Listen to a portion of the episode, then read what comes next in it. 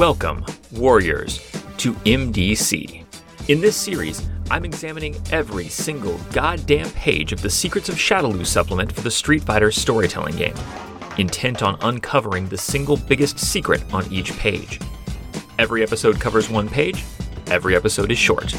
Secrets of Shadaloo was published in 1994 by White Wolf Game Studio.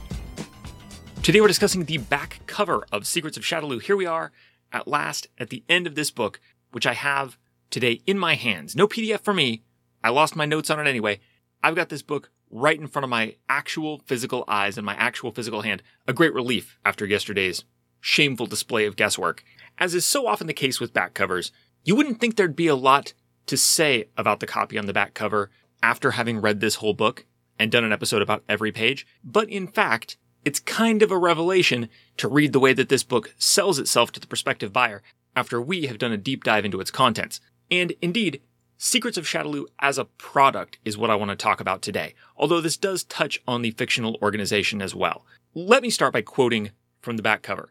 Uh, we got the Street Fighter logo, the Secrets of Shadaloo logo, and then under the heading, quote, Emperor of Evil, it says, quote, From his island nation of Mriganka, Bison spreads his evil psychic influence across the world. This malevolent monarch commands his villainous armies in their war to corrupt the world. World leaders are powerless. Global authorities are paralyzed by international treaties. Huge slam on international law out of nowhere. Really a chiding tone toward the idea of treaties. Good job reaching accord, world leaders, you bunch of dickheads. This is how you get psychic dictators. Another heading, quote, a desperate call for heroes. And then underneath it says, quote, the world is in desperate need of heroes willing to put their lives on the line and their abilities to the test to take down Shadaloo. This book gives you everything you need to know about Shadaloo and its role in your Street Fighter Chronicles, including bullet point, descriptions of Sagat, Vega, and M. Bison. Bullet point, three new martial arts styles with new special maneuvers. Bullet point, details of Shadaloo's global operations, including Bison's island fortress of Mriganka. Final bullet point, tourist trap, a ready to run adventure.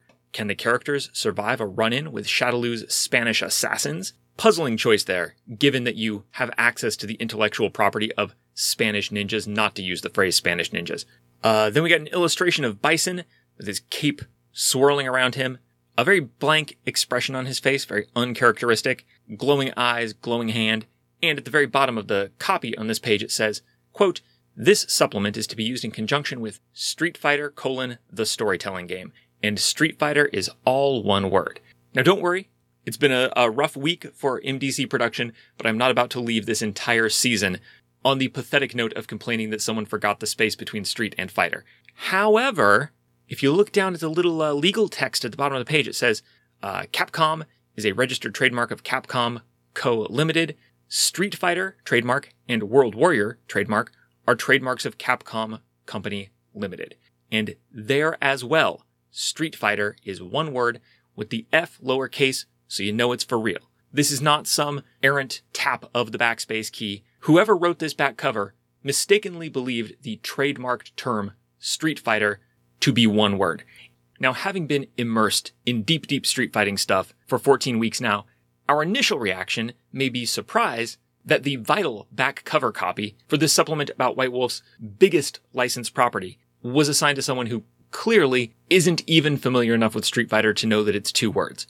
I mean, the official logo for the Street Fighter franchise is at the top of this back cover, and it's clearly two words. So that uh, uh, carelessness or unfamiliarity with the material may initially be surprising, but let's take a step back to the people that we were before this season began. And let's remember the earlier and greater surprise. What the fuck is White Wolf doing publishing a Street Fighter role playing game in 1994 at the height of the grim and gritty goth punk role playing juggernaut that is the world of darkness. Who went out after a hard day at the office writing about uh, death and philosophy and the soul and uh, hit the arcade and saw a Street Fighter machine and was like, you know what we need at our artsy fartsy, rain soaked film noir role playing company? That green dude. Blanka, get him, get, get Capcom on the phone. I like that Zangief too. Modern horror storytelling and a giant Russian man in tiny red briefs. It's a match made in heaven. The fit couldn't be more perfect. That's that's the thing that knocks your socks off when you first find out about Street Fighter, the storytelling game. And bearing that in mind, it's not too surprising that whoever did this back cover didn't know Street Fighter was two words. Why would they?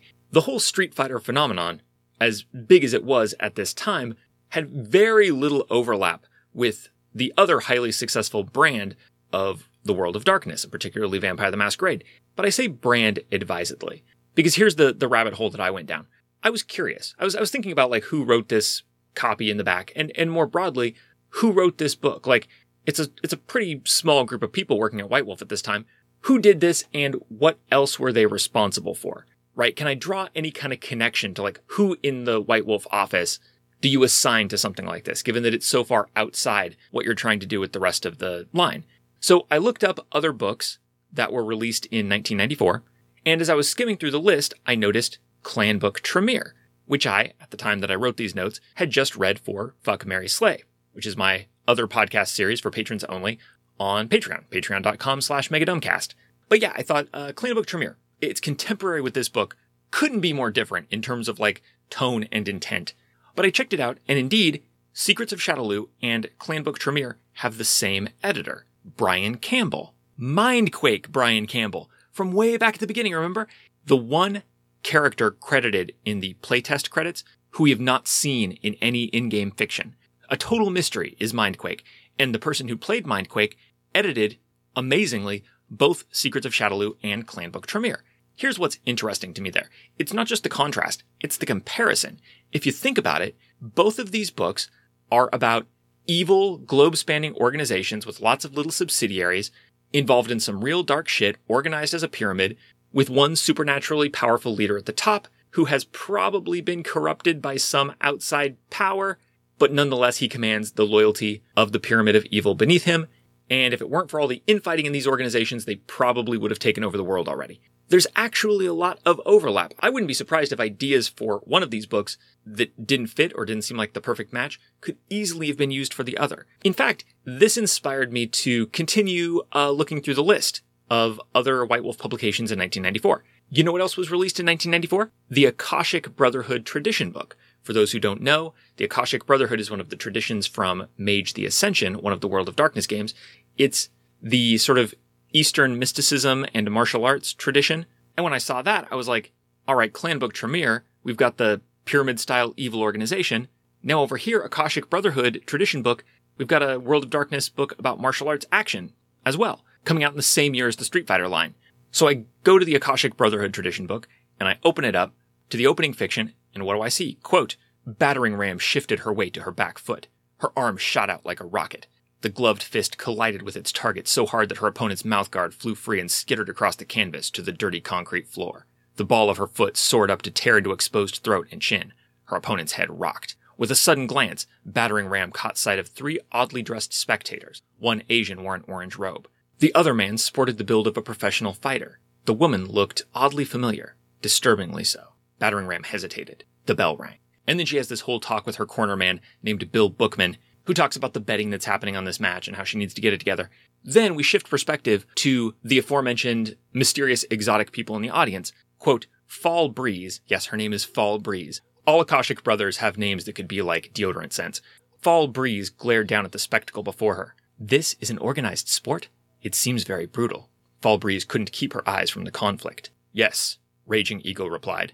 Matches like these are held all over the world. People watch them at arenas themselves, and television audiences around the world watch similar matches to their heart's content. Though it's illegal, gambling often occurs. So, okay, so far, this could be regular kickboxing. But then, Battering Ram starts having visions of her past life, learning inner peace or whatever. Then she flashes back to the fight. Quote, Battering Ram caught her opponent squarely with a vicious backhand. Spit flew and the woman's head bounced from side to side. You'll have to forgive the cries of, of my baby. We have her in the other room, we have her across the apartment, but she's two years old and her voice cannot be stopped by these feeble closet walls. To continue, back to Battering Ram, remembering the lessons of honor from her previous life. Quote, she wanted to dance around, to humiliate her opponent, but suddenly caught control of herself. She must think of her opponent's feelings as well. This is sportsmanship. She had the ability to end the fight quickly. It would be wrong for her not to exercise it. Smoothly, she stepped up alongside the woman, sweeping her off her feet. Her hands caught the woman's center of balance and laid her gently onto the mat. The crowd booed. Battering Ram rose triumphantly above her opponent and quickly helped the woman to her feet. So already we got scummy little fight in a dirty arena. with a fighter named Battering Ram delivering a spinning back fist to her opponent, and then defeating her with a swift takedown so as to preserve her honor rather than gloating. Also, the booing crowd is clearly full of bloodthirsty degenerates, so this sounds like a street fight to me. Between the use of a takedown and what's supposed to be a kickboxing match, the spinning back fist, the crowd, everything. But then, to seal the deal, what happens after the match? Well, someone kills her defeated opponent, and then back in the locker room, Battering Ram's manager, Bill Bookman, has blades pop out of his hands and he turns out to be a cyborg who she then has to fight. This sounds more like the plot of opening fiction for a Street Fighter supplement than opening fiction for a Mage supplement. But here it is, in a contemporary World of Darkness book, hot street fighting action outside the designated street fighting area of the White Wolf publishing schedule. And it's not just the martial arts. Um, other books that came out this year.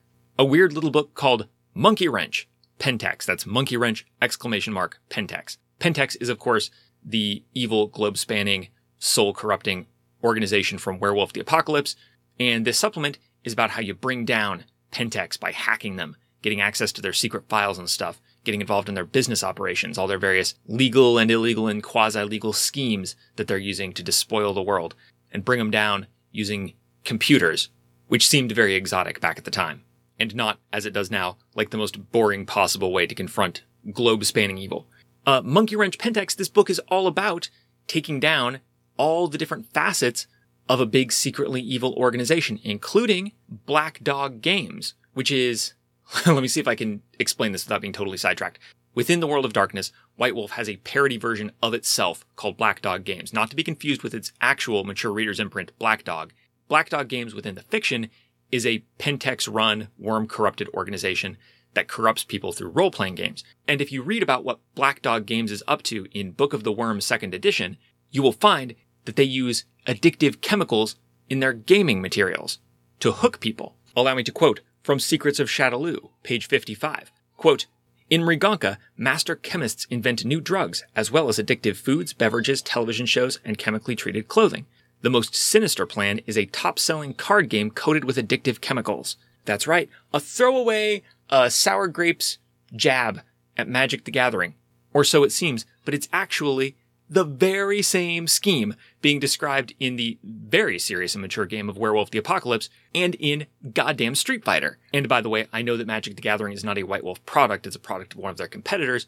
Therefore, you would think within the fictional world of the World of Darkness, the addictive card game would not be a Black Dog product. However, it's established in the book Hidden Lore for Mage, which came out, I think, 1993, that Magic colon the Apocrypha, which is the parody version of Magic the Gathering, is published by Magicians of the Bay, the parody of Wizards of the Coast, and Magicians of the Bay has secret ties to Black Dog Games because it's all worm shit. It's all Pentex. It's all connected. It's a globe spanning conspiracy using evil chemicals to addict people to a card game. Am I talking about Shadaloo? Am I talking about Pentex? The better question is, what's the fucking difference? It's the same, it's the same thing.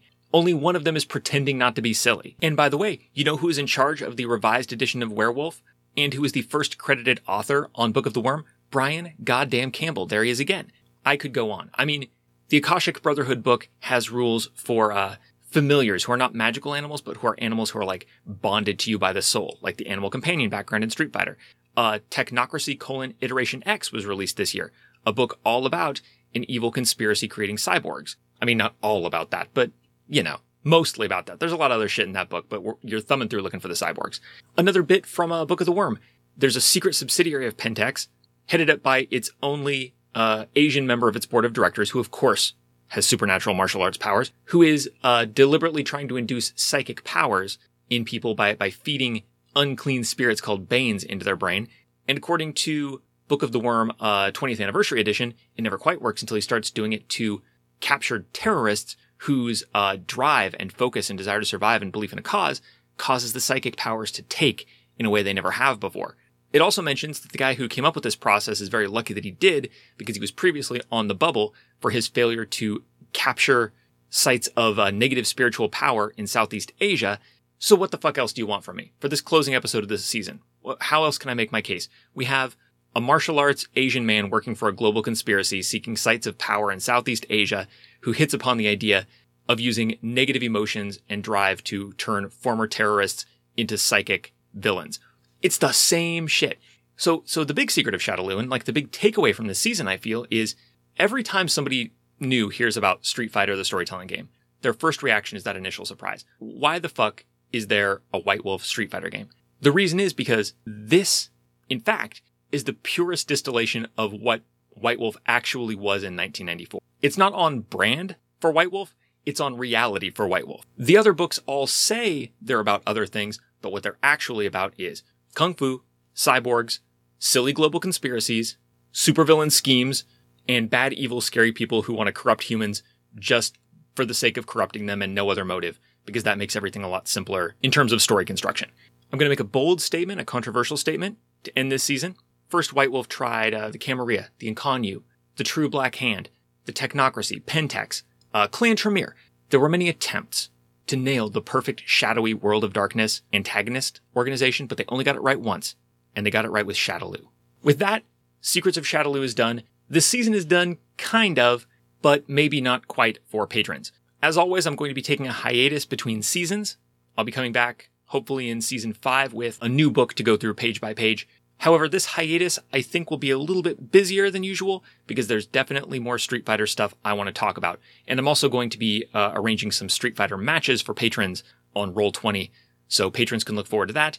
In the meantime, uh, Fuck Mary Slay on the Patreon feed will continue to come out as usual, and I'm going to be putting out some additional Street Fighter content for patrons only too, uh, so that you all won't feel like total suckers for continuing to very generously fund a podcast that isn't currently coming out during this hiatus period. Thank you to everyone who listened. Thank you to everyone who put up with a skip week, a very strange and slightly off schedule end of the season, and just an overall departure from format. This was not Palladium. This was not a core role playing game book. And I appreciated everybody who stuck with me for this departure, especially once again, patrons. I do not have a Patreon in an ill advised attempt to get rich off of podcasting. I have a Patreon because I do literally need that money to make the podcast, which I love to do. So thanks. Patrons, I will come to you soon with some Street Fighter bonus material. And to everyone else, I'll see you next season on MDC.